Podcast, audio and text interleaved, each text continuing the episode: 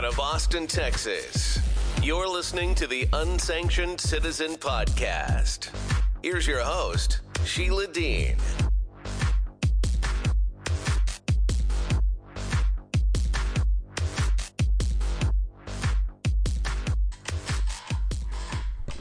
Good afternoon from Austin, Texas. Turns out it is springtime. Gorgeous day. Go get some flowers, maybe. Life goes on.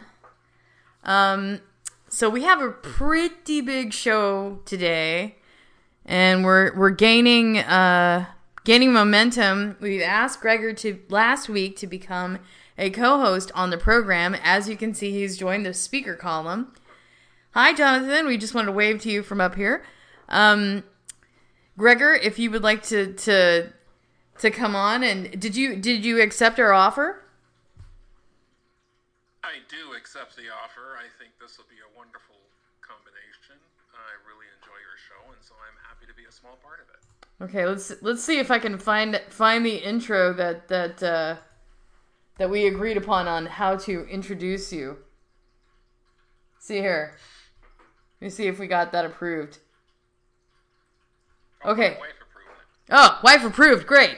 I'm just gonna go. okay, Gregor H, a libertarian voice based in Western Oregon, is many things to many people. Boomer, husband, father, Christian missionary, security guard, pro technologist, voice actor, and producer. He now becomes co-host and comic right tackle at the Unsanctioned Citizen podcast. He's unmuzzled from California, but still serving a 35 to life sentence, married to a Democrat, and he has only just begun to speak his mind. Welcome to the co-hosting anchor program here at the Unsanctioned Citizen. Yay! Well, thank you very much, and I really appreciate the time, and I hope we can really rock the world. Fantastic. So we still have a lot of serious business to cover here. Okay, so the title of the program is Bellingcat, Bellingcat, Bellingcat. And uh, what this is, is there's basically about 500 Bellingcats. And we're going to give you a primer on what's going on with Bellingcat. Bellingcat is a foreign um, UK based institution that is performing a lot of uh, censor surveillance for uh, the DHS, I guess the censorship industrial complex has coined um, between Matt Taibbi and and uh, Michael Shellenberger at Public. So I'll just go go first to one of our great sources here at Reclaim the Net, the UK government funded group that assists global censorship. And this is the business of censorship. So this is how it's kind of breaking down. I did a, an, art, an article or a write up on some of this uh, on my Substack, sheilamdean.substack.com if you want to go check it out. Become a subscriber. Okay, but this is what we're reading today. UK government funded group that assists global censorship. In the UK, the Foreign Office is spending the equivalent of, about 3 million to finance something called a Global Disinformation Index or the GDI. Some observers say GDI is no more than a spearheaded attack on free speech globally. Now, if you ask the Global Disinformation Index what the heck it is to garner so much trust from the government, not to mention your own, i.e., taxpayer money, its website suggests it is no more than a plain and simple anti disinformation non profit set up in 2018. So, this is related. U.S. State Department funded a website blacklist of outlets that reported lab leak theory, still true. The spurt of similar organizations at that point in time seems to have caused an opposite and equal reaction. And now the Free Speech Union is highlighting the fact that this large amount of money is earmarked by the UK government towards the aforementioned particular group. But the inflation problem is now perhaps a natural extension of the multi year crisis in the making, becoming a financial, i.e., money one, affecting everyone, but the very elites who create and perpetuate it. And so a media outlet like UK Spectator decided to take a closer look at how spending all the money to fund a global disinformation index works with the government's promised financial austerity, draconian measures to stave off a crisis by and large of their own making, by the way. So inquiring minds want to know, and so what is GDI and why should UK taxpayer forget other funding targets and spend up to 2.5 million pounds sterling a year on what, according to reports and whittled down in terms of definition for lack of space and time, is little more than a shadowy censorship group. Now, I just need to editorial here, just just inject this: is that the UK freedom of speech is not promised uh, like it is here in the United States, um, but it doesn't mean that they're not getting proxy money. So I'm going to use I'm going to use this this uh, point to kind of turn to another another uh, leg of this, and this is um, as collected by Mike Benz at the Freedom uh, Freedom for Freedom Foundation online. Freedom. I probably got that wrong, but I mean, I'm just gonna go ahead. It's Mike Benz Cyber at Twitter. Just go there. You're gonna get the information. So he he has a thread. It says the guy who did this, Elliot Higgins, and founding of Bellingcat, which is a UK group, uh, using this this GEI speculatively. Ironically, Bellingcat is used by the US and the UK intelligence community to make Russian disinformation judgments about information online. And so far, the Russian disinformation narrative has turned out to be something that they have used. All they do is lick and stamp you with a label that says Russian disinformation and you become a thought criminal. That's how it's been working. Is that all you have to do is say something that they don't like speculatively. Doesn't have to it, it, it can be true or false. Doesn't matter if they don't like it, you become categorized and column you get in the column of Russian disinformation. You don't you don't get a notification. You don't get to know what's going on. They stick you in this column, and the next thing you know, if you were a business, you are subject to possibly, if you're a media business, for sure, then you may, your ad revenue may get attacked by NewsGuard. You get, you get punched in a column. And according to what Gregor told me today, there are up to 500 NGOs and disinformation, uh, the MDM, misinformation, disinformation, malinformation groups okay, reporting and putting these sanctions columns on on people for what they make and do for a living. All right? So I'm just going to get through this thread here with Mike Benz. So, disinformation, Russian disinformation judgments about information online. Bellingcat is funded by the CIA Front and State Department funded National Endowment for Democracy. Here's another one. There are hundreds of these groups. Okay, and they did basically a deep fake of Donald Trump being arrested. And uh, Max Blumenthal did something for the Gray Zone. Uh, Bellingcat funded by U.S. and UK intelligence contractors that aided. Um, let me just click on that really quick. That aided extremists in Syria. Supposedly independent website Bellingcat raked in money from scandal-ridden Western intelligence firms that wreaked havoc and reaped reaped massive profits in Syria. And it's been around since 2014. So the aim to kettle your speech has been around since 2014, getting money from the CIA. And so here's the income that they got Zandstorm, CV, Adam Smith International, Zinc Network, Chemonics International, other other companies. And, and, and the budget numbers are here listed in the gray zone. Okay, and it's it's things like Zandstorm got one hundred thousand dollars, um, sixty five thousand four hundred twenty eight dollars to Adam Smith. Zinc Network got fifty four thousand dollars. Chemotronics five thousand three hundred twenty three dollars. Other companies three three and a half. So total of like two hundred twenty eight thousand dollars and eight eight hundred fifty seven cents, I think. And uh, double check me, but this is the uh, the Gray Zone G R A Y, not E Y, um, by Kit Klarenberg. Um, the link uh, tree is in the sources. If you go to the box at the top, this is unsanctioned citizen. Just push to the left. Um, there is an intercept article about the border. Uh, I, I don't know if I'll get to it today. Um, but Racket, Reclaim the Net, Mike Benz Cyber, right there, that fourth one. Okay. So, uh, so the name of the show is Bellingcat, Bellingcat, Bellingcat, but it's really about all of the Bellingcats. and these other little Bellingcats, all the kittens that are seem to be coming down the pipeline. Okay, further down there's uh, Darren Beattie. This is the uh, flagship at Revolver. Is the insurrection that wasn't an anti-MAGA January 6th documentary accidentally vindicate Trump's Trump's supporters.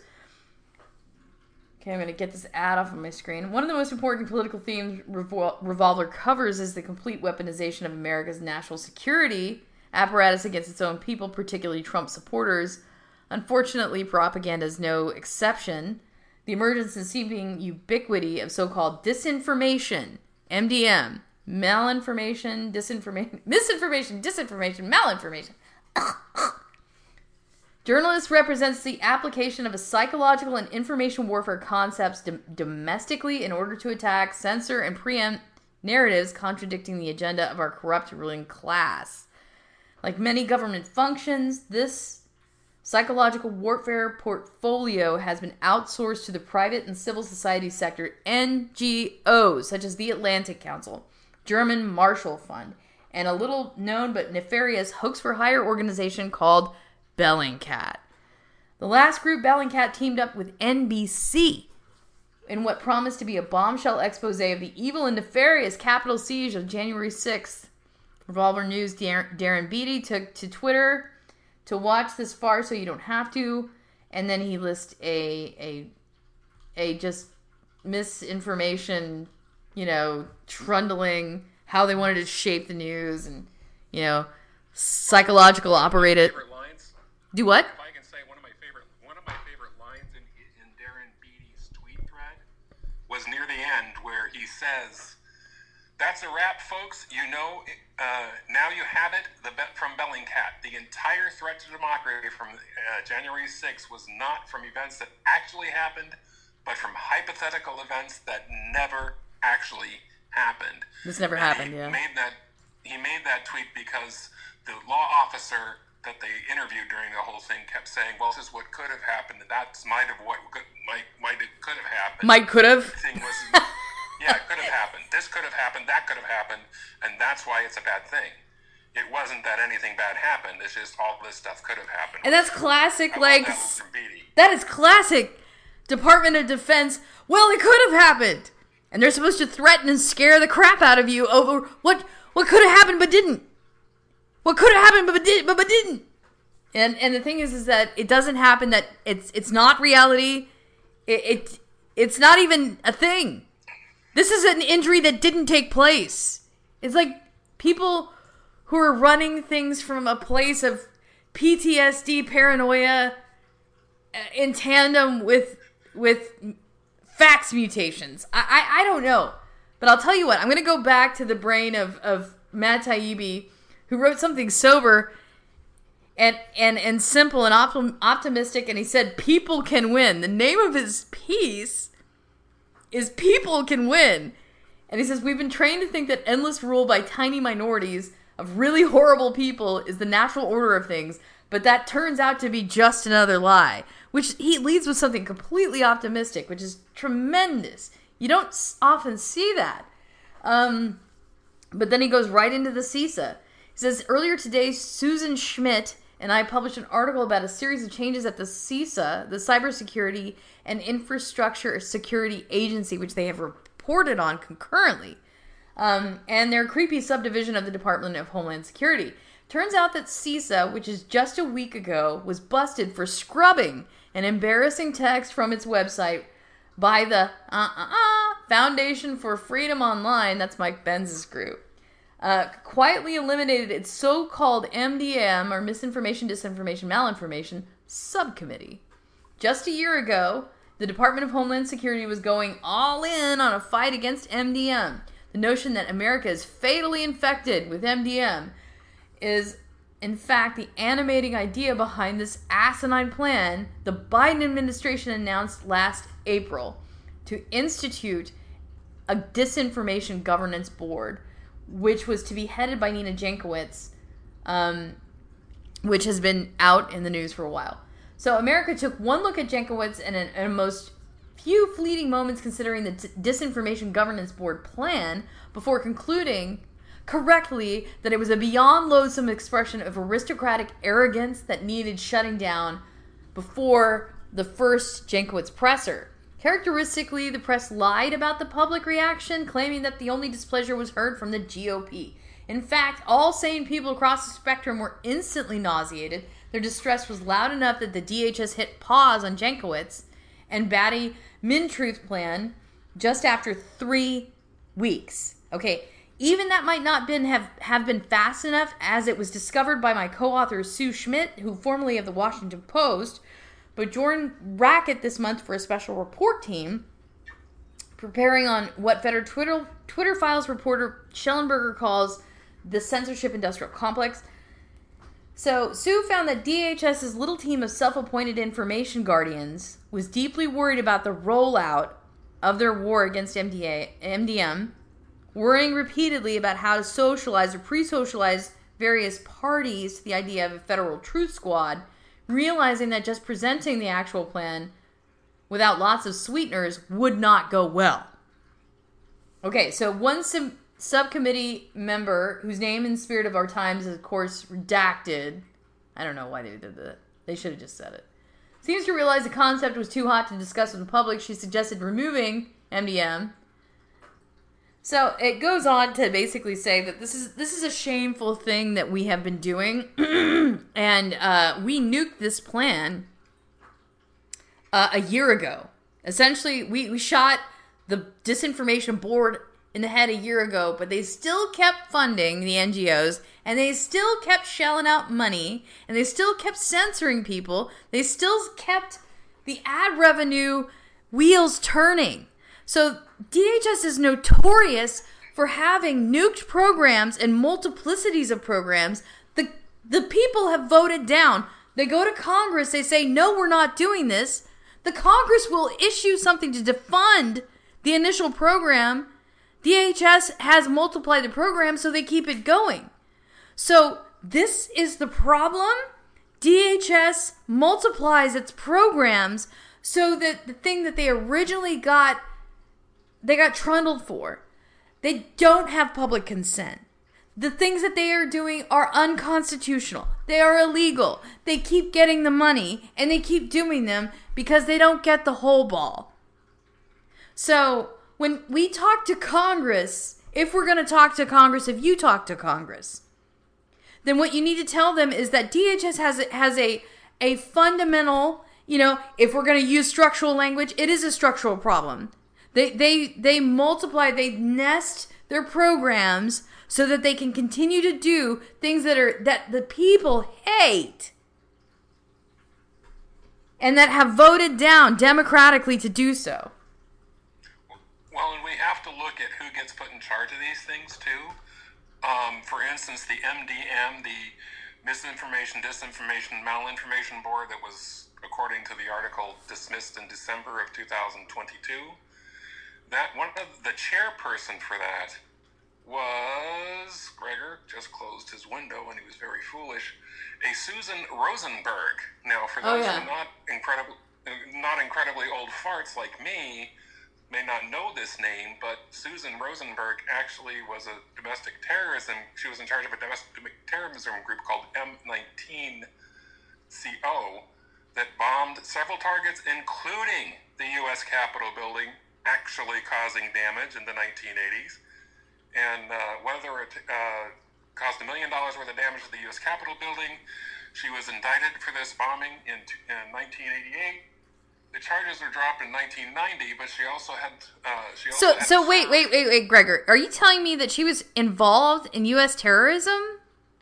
Yes. Okay, so what the hell is this? What the hell is going on? Is she trying to work off or trying to sanitize you know, by making it up by working for DHS? Is this is this what they're trying to do? Is this penitence or penance? Well, she, she, was pardoned. She was pardoned by President Clinton in 2001, just before he left office, and so therefore her record was expunged and made her qualified for these positions. Qualified for the positions you cut out there. Well, if you're a felon, you can't work for the federal government. But if you're if you're uh, pardoned, she's no longer a felon. Huh. That is that is the most interesting story I have heard all day yet. So uh, we've got Well, former terrorists working is- for the government. This is just one aspect, and this, you know, the MDM was an actual federal government organization. It wasn't an NGO. There was a committee that the uh, CISA, Yeah. um, you know, had. Also, somebody from Twitter, I forgot, I somewhere I missed the name, but the, one of the guys that censored from Twitter was on this committee as well. Um, you know, so I mean, this committee is full of people who are who are known for censoring, you know, for forcing censorization. So I'm going to kick back to this Racket article. Um, I'm going to read this one paragraph. Uh, it says this group of self-described ex- experts in an utterly fictitious. That's that's most of what they're dealing with is fictions. They're manufacturing and ginning up crimes and thought crimes that aren't crimes. These are not crimes in any universe except for, I mean, the, the public one where you enforce crime in the United States. That's the universe that we're talking about here, getting out of scope. it's fictitious. Anti disinformation discipline, they were so sure it was okay for for them to tell you whom not to vote for. One of them sang about it, this despite the fact that the ones whose names we know, like Jankowicz, were many open swallowers of the dumbest Russiagate hokum, like the Alfa server story. So they are generating misinformation, disinformation, and malinformation themselves. Shellenberger has said this. He he released something about some of the stuff that's been ap- applied to, to the climate um, narrative this week. So go go to the public. I mean, it's it's just all right there. Um, when I wrote about something on my Substack, here's what I want you to, to kind of understand: is that there's a trickle down. So the government will go and gen- generate some kind of thought crime narrative against a company so they can get individuals. Okay. So one of these many trees will tattle out a, a list or some kind of blacklist or tran- transgressive list against accounts. Okay.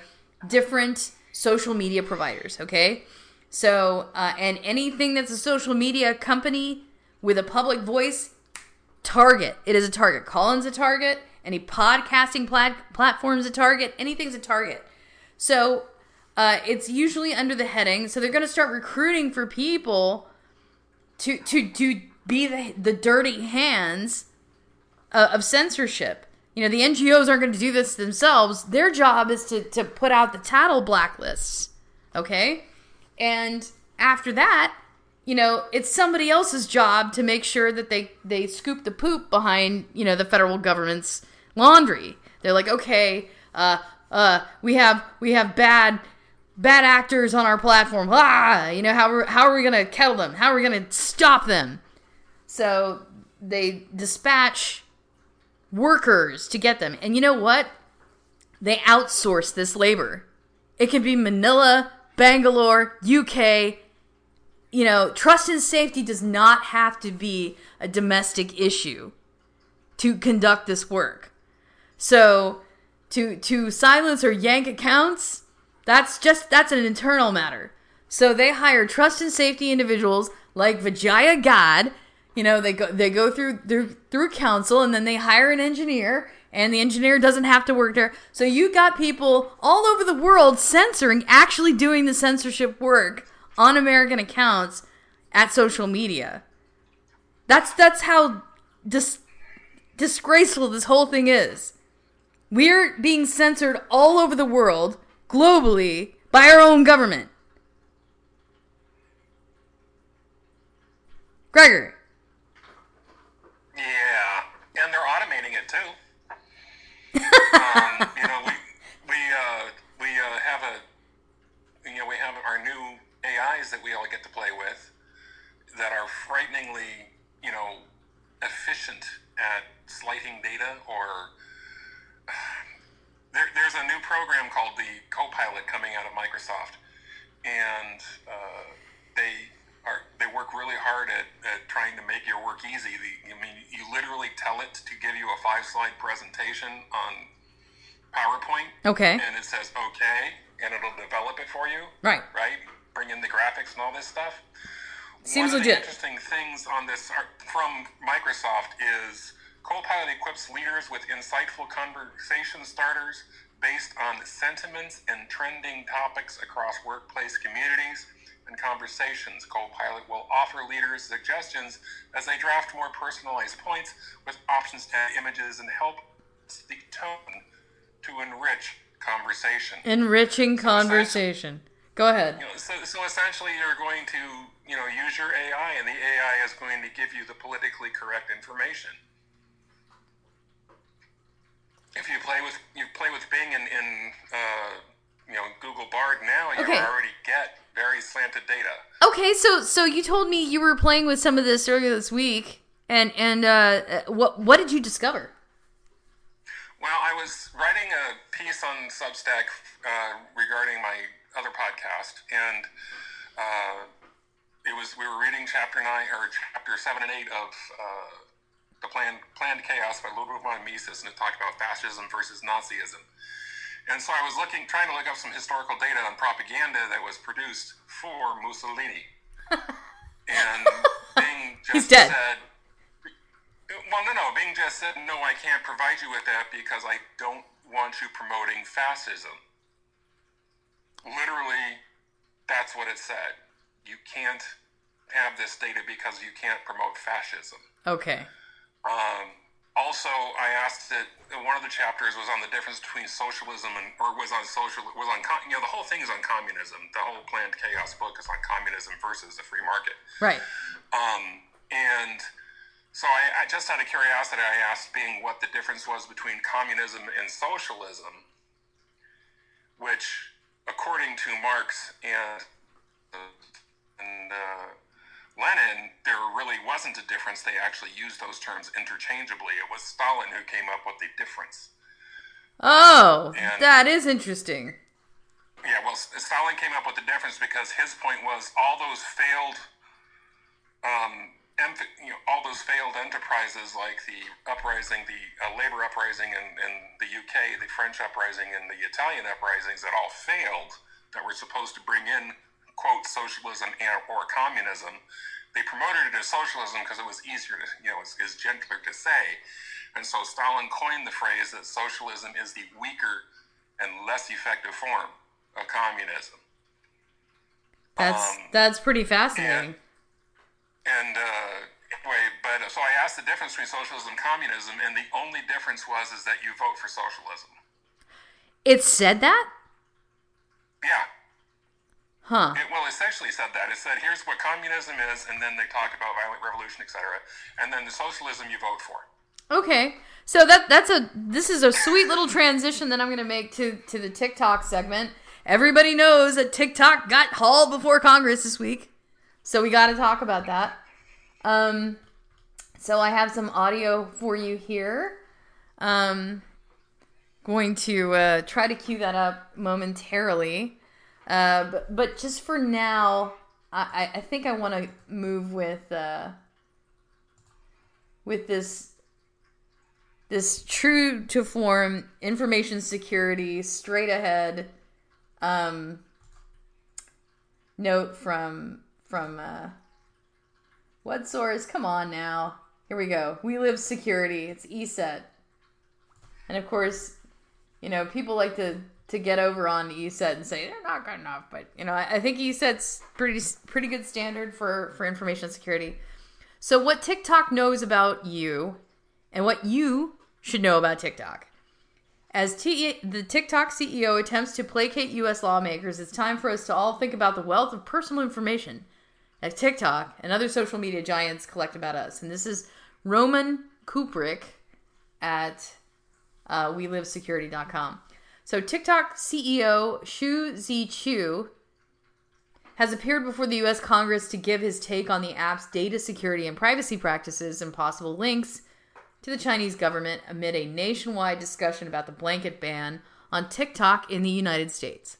So, the short video app, which was the most downloaded app of 2022, both in the US and worldwide, has been mired in controversy over the raft of privacy and cybersecurity issues, including claims of excessive harvesting of user data and its sharing with the Chinese government, harmful influence on children and their mental health, and leaks of personal data.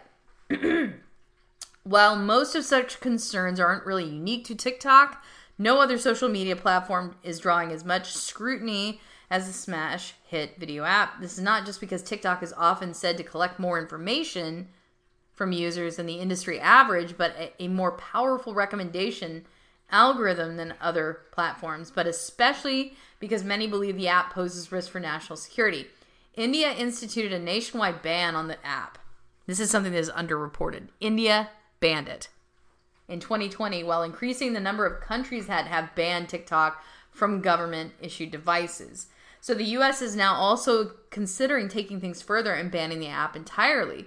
So here are some of the main questions surrounding TikTok and even more importantly, what can you do to help protect your data or the data of your children around TikTok?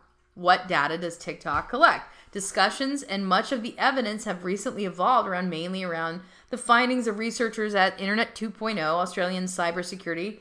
Um, according to their report in July of 2022, TikTok requests excessive device permissions and collects excessive amounts of data, way more than it needs for its functioning. For example, it, the app gathers, gathers data on all applications that are installed on the phone.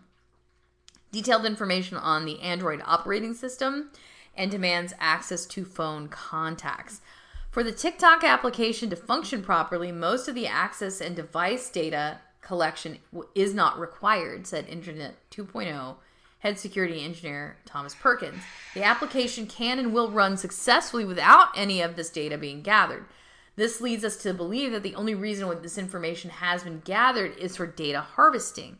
Additionally, much of the data collection cannot be turned off. So TikTok states in its privacy policy that it can read your messages, claiming they need this level of access to protect users against spam. At the same time, the company receives your approximate location from your device's GPS data.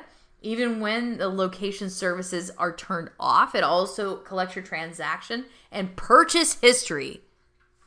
According to the Internet 2.0 report, Chew responded to these accusations by saying that the current versions of the app do not collect precise or approximate GPS information from US users. He also denied data sharing with the Chinese government. TikTok, as a US company incorporated in the United States, is subject to the laws of the United States. Of course it is. Reads his statement TikTok has never shared or received a request to share US user data with Chinese government, nor would TikTok honor such a request if one were ever made. Well, I mean, this is the same hearing. Here's where I go to show you what was said at the hearing. So I'm going to put this on pause and then cue up the media. Okay, here we go. Today, do ByteDance employees in Beijing have access to American data? Uh, Congressman, we have been very open about this. We have relied on global interoperability. You have access to American data. Congressman, I'm answering your question if you give me just a bit of time. We, we rely on global interoperability and we have employees in China. So, yes, the Chinese engineers do have access to global data. You have access to global data. Uh, Okay.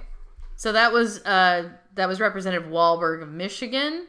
This is Representative Latta of Ohio. Yes or no? Do any ByteDance employees in China, including engineers, currently have access to user, U.S. user data? Today, all um, US user data is stored by default in the Oracle Cloud infrastructure, and Yes, access to that is question controlled. do any by American ByteDance personnel. employees in China, including engineers, currently have access to U.S. data? Uh, Congressman, uh, I would appreciate this. This is a complex uh, topic. Today, all data Thanks. is stored by or no? That's not that complex. Yes or no? Do they have access to user data? We have after Project Texas is done, done, the answer is no. Today, there is still Yes, some you're data that we need yes, to delete. but we've heard already from the Yes. ranking So th- this Project Texas is supposed to make sure that there's a migration of data to Oracle specific clouds. It doesn't change the legal ownership of the company or who has access to it uh, by by edict and the board. And you know, I, I've heard things from from you know the CEO Chew this week. He could become the next Jack Ma if he steps wrong. Okay, he could be yanked out of LA by Chinese operatives and, and taken back to Beijing if he steps wrong. We all know this. This is what they do. They buried Jack Ma somewhere for five months. Out, they yanked him out of Hong Kong and put him somewhere. He was one of the top billionaires in in in China, and he ran Apple um, Apple Media, Apple News, and they got rid of him for five months. Nobody knew where he was. And I think it's because he was a pro democracy activist or he just sponsored the narrative of pro democracy voices and reported on the actions that were being done in Hong Kong. So Mr. Chew is a Chinese national subject to Chinese law. And the things that are going on on that board, according to ByteDance, are under Chinese rule. Don't make any stupid mistakes here. If it's owned by the the Chinese government, it's a if if it runs through their computer chips, if it has their their their code, and their code is proprietary to China, okay, by their laws, also underreported is that they claim to own the data. Your data, if it's running through their servers, their data. That's how they're treating it. So Um, I just posted in the room chat a Chinese new data security legislation from 2021 yeah. Um, that talks about how that works. Just if people want the reference, um, they can check the room chat. I just put a link in there about that. Okay, so we're gonna listen to Kim Cammack, last source on this one, and then and then we're gonna go. She's got her "Don't Tread on Me" sticker on the back of her laptop.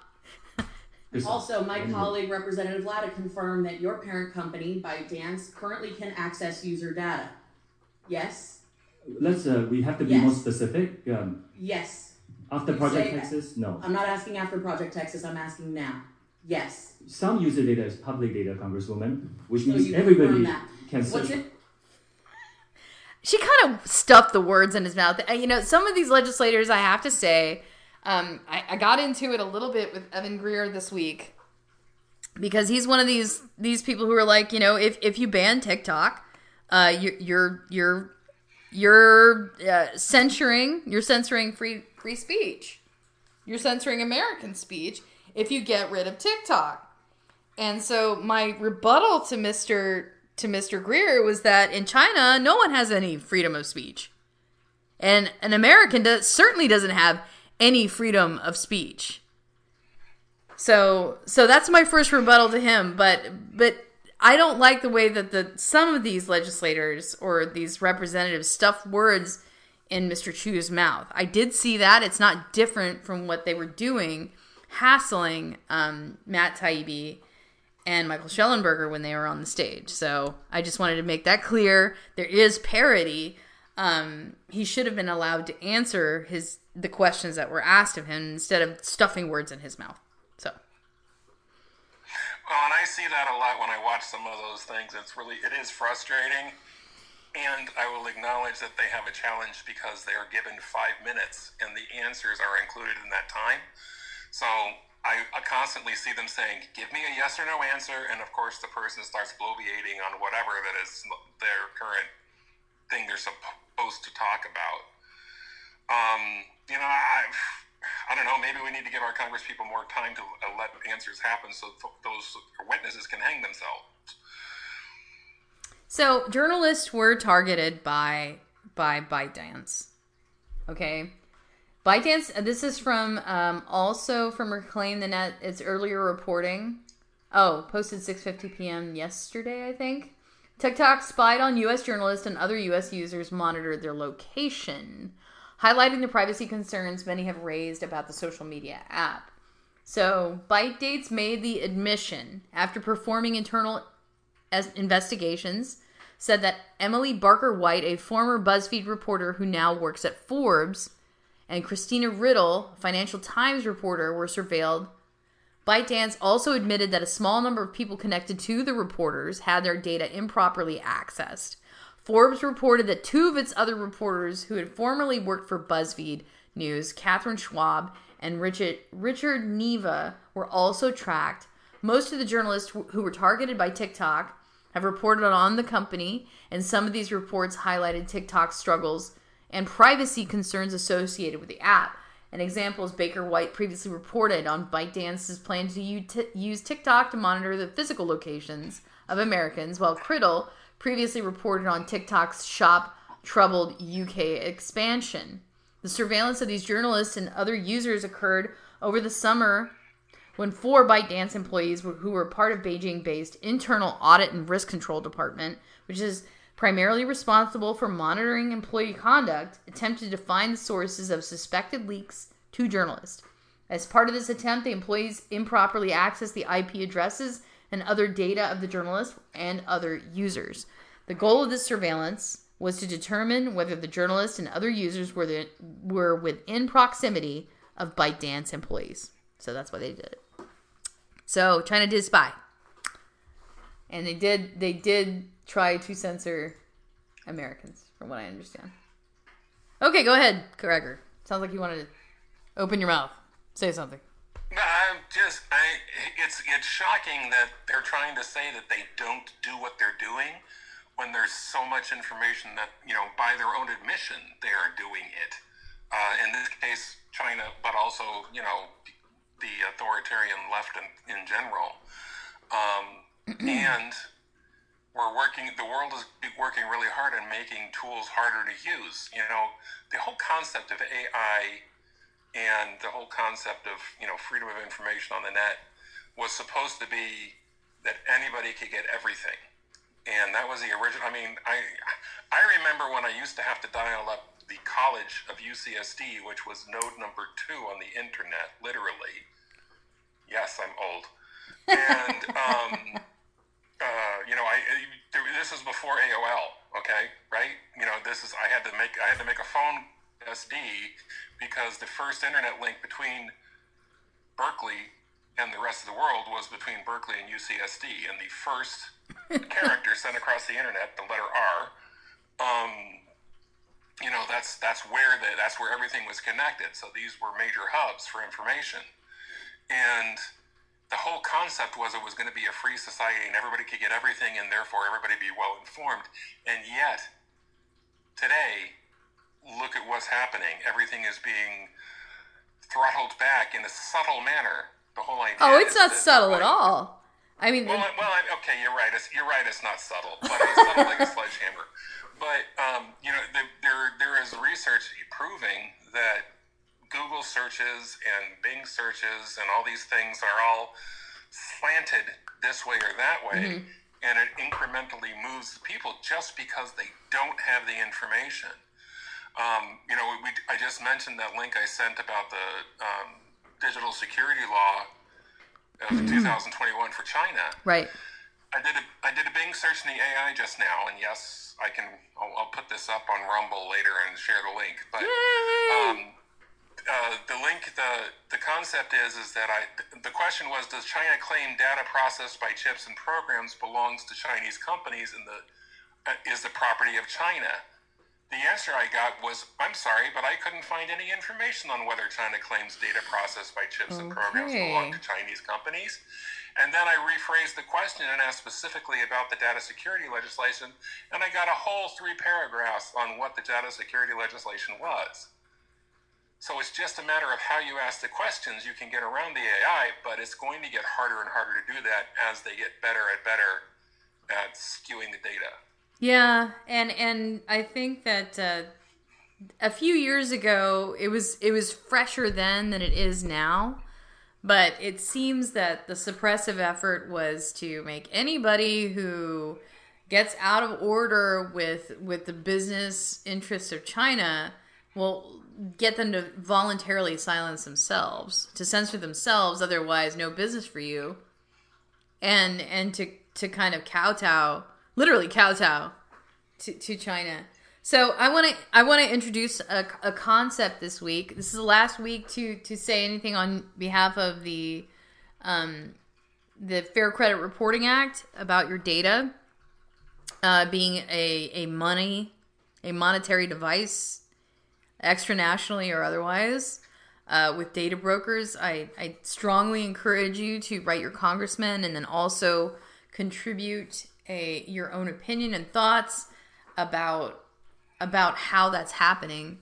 Um, if if you have a strong feeling or or whether you don't want to or want more uh, control over your data, I, I think most people do want more control over their data. They don't currently have data portability, but um, just as a tool for today's uh, issues. I have I have a signature since I've been wise to a lot of the ways that that that the transits of data have been used and being used for research for years because I worked or was attempting to work in the privacy industry. Um, I know that they use a lot of third party uh, academic hubs and that they get around the privacy interest by using uh, contractors, uh, some marriage of contractors and third party uh, subsidiaries. So earlier this week, It's not the government doing it, it's just they're paying for it. Yeah, but they're still governed by you know, and and this is what they're not telling you is that you know it it seems watered down, but when you catch them, you're catching an individual. But if they are doing the government's work, they are still liable and held to the account of, of the government.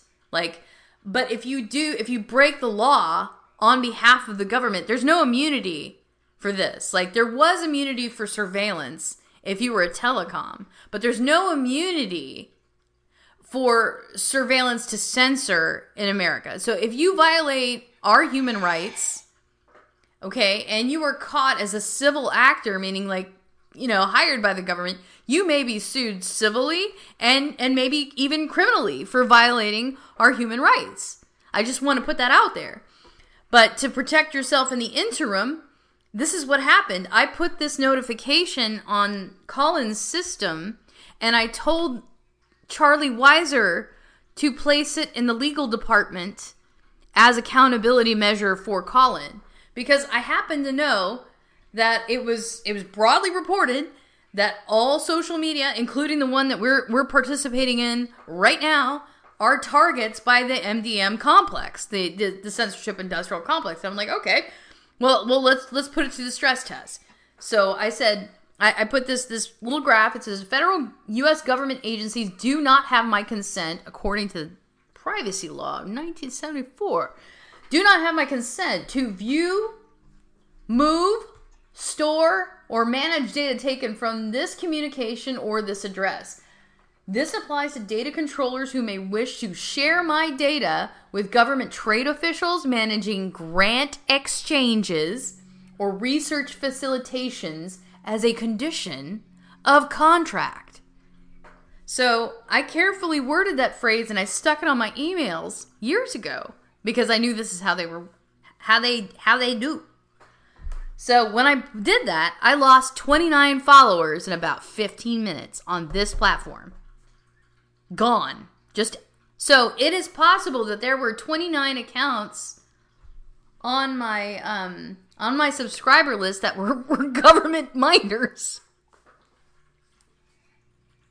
You know, it's possible. I can't confirm that, but there's a correlation between when I sent that out and then losing 29 followers almost instantly. So, I just I just want you to be aware if you use this, you might actually get rid of government minders. There it is. Okay. I like that. Let's take some calls. Forewarned. Be forewarned, if you hunt me, I will hunt back. So, um, I have three callers here in the queue. Oh, Bloody! He's always good, man. Welcome to the show. Invite your friends. Invite invite some people. You know how awesome it is to listen to you and be watching Top Gun Maverick at the same time? Believe it or not, that's very American, very patriotic. Most certainly. Low volume on Maverick, which I'm looking for the I'm looking at for the third time. Theater pirate online, and then uh, maybe it's the first time. I could be wrong. But it, there- there's something to it when this movies going on and you're talking this topic, you know. So I just wanted to share that. You know what? I We're hope really everybody's doing good. Yeah, I'm doing I'm doing great. Thank you. Uh, I think the thing about, honestly, about the TikTok is way over proportion. I think they hate it because it's too truthful. It's not a CCP thing. I mean, if it was a thing, then why is it that they didn't make a big deal as a big deal that they made? Not comparisons to now, when supposedly several American buyers bought uh, TikTok, at least to use it over here. Why wasn't it a big deal then?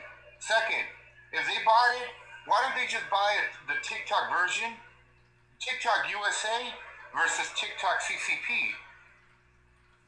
Uh, you know, you're gonna, you know how many millions of people you're gonna lose?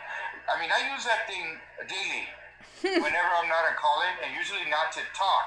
And I mean, I'll get into a debate here and there, but it's much different, you know? But the thing, the thing with, with TikTok is a different environment. If you suddenly kill that, you're going to kill businesses that people depend on, paid service that people pay for as a business, and to and to advertise, and you're, you're going to kill it for a lot of people because we're so used to it. Now, I also said this in another podcast yesterday with uh, I think it was it was Peter, and I said, Twitter, uh, Elon Musk bought Twitter last year. Did you know that Twitter, like three years before, bought Periscope? It's very similar technology to tw- to to TikTok. So I would say, if Elon Musk is, is listening, I hope he is. He should open his big eyes and really see that he could he could bring Periscope under a new label, better technology to compete with TikTok. Yeah, it's kind of kind of the backup. Here's what here's what I'm hoping will happen, Bloody, because they're not talking enough. They they wanted to talk about the privacy legislation as an exchange to TikTok. The truth is is that the American government has yet to figure out how to control the way China manages US data in China. They don't really have a good solution. And so this is this is kind of covering the ineptitude of the federal government um, and and this is our kind of our our show chance to to sh- demonstrate that we need data portability as a nation and to be able to to basically embargo you know they, they you know the people in the industry call it balkanization of our data you know but we have we should have the right as individual data owners to to to store and own and manage and and price our own data. What has happened is that we have lost complete control as individuals over our, our personal data. Uh, we're never brought into the room to to price or the license of our data. Okay, we don't have any control over who has it. We don't know where it is, um, and it's it's not banked in any way that is meaningful to to U.S. privacy. So um, they're ignoring intellectual property laws in Berkeley and in Stanford and, and all the places where where the technology is stored and licensed. They just ignore the laws. They just they say, well, well, I don't like that law, and uh, so we're we're just not going to observe it because because we're more communitarian over here that then we believe that it's more common property. So so the only solutions coming out of the left coast are really going to be to nationalize uh, user data as a commodity. Okay, that that's their solution is to nationalize it in the interest of national security. That's the neoliberal attack here. And I don't think that's appropriate for stuff that I own. I still own my data, and nationalizing my stuff is not going to fix my problem. Okay? The government will still over surveil me, they will still behave illegally towards my data. And so it is high time for the privacy end of things to actually mean something. And what that means is that we eh, we bank our data. Okay, if it is being treated as a commodity, it's rude when I talk about it because I own it, but it's not rude when Google does it. Okay? When Google does it, oh, well that's just that's just course of business. But it is just a monstrosity if I discuss it. So th- there's kind of a two-tiered pathology here. You know, I, I'm the actual owner. They're the people who just license my crap. Do you see the difference? So, um, so there is kind of a, a something human rights wrong going on here, and we can fix it with the ADPPA.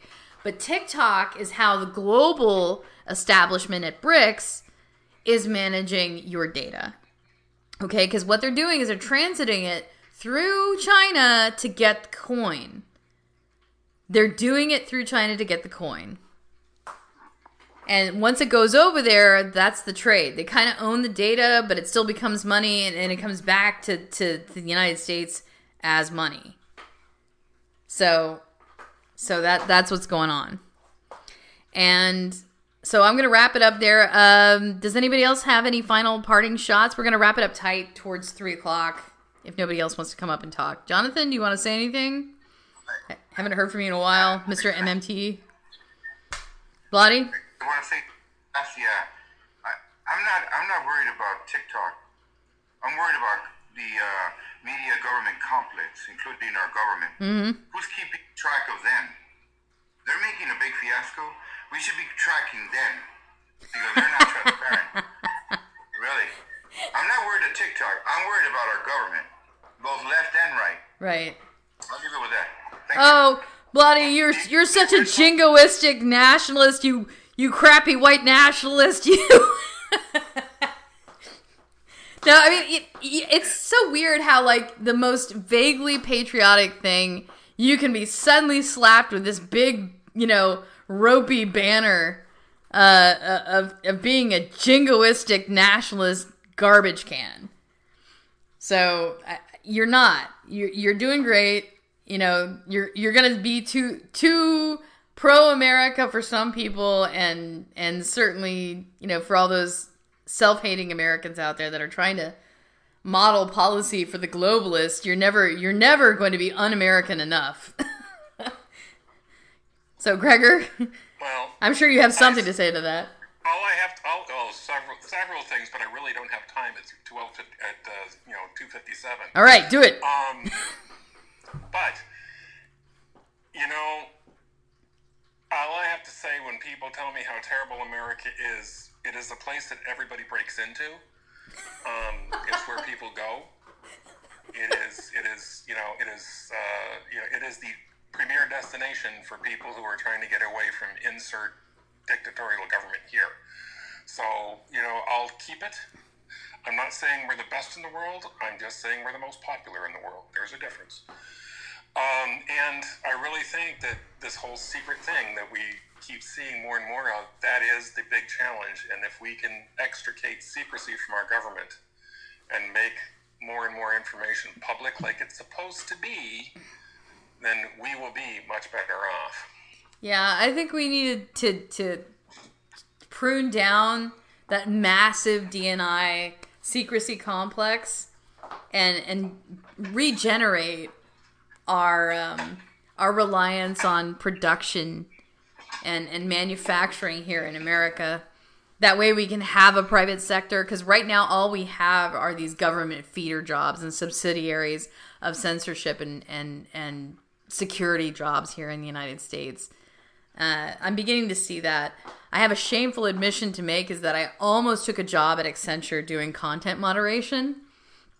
Didn't know that, that that's what I would be doing. And at, at the time, content moderation wasn't such a dirty word. It, it just seemed like an editorial job.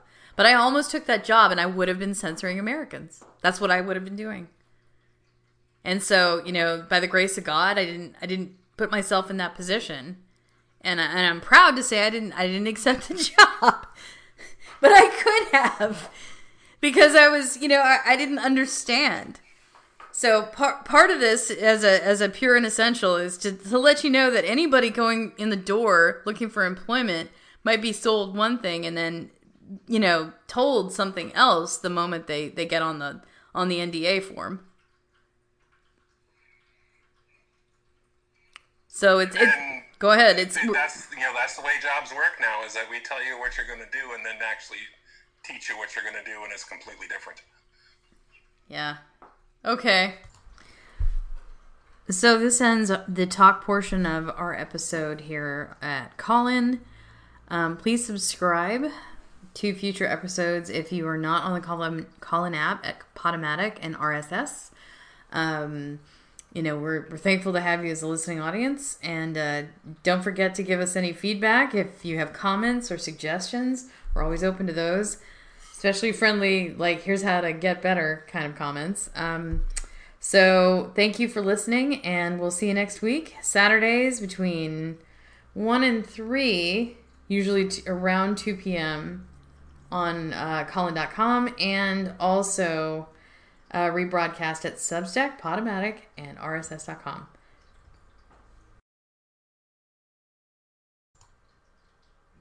Oh, just remember there will be sources posted in the comments section at Callin and also in the description of the episode.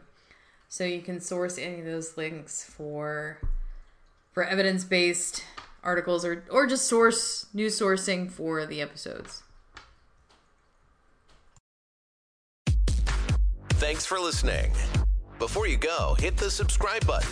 Remember that callers are welcome. Subscribers can access unsanctioned citizen podcast archives at Substack, Podomatic, iHeartRadio podcasts, and Callin. Please stay in touch. We want to hear from you. Visit SheilaMDean.com.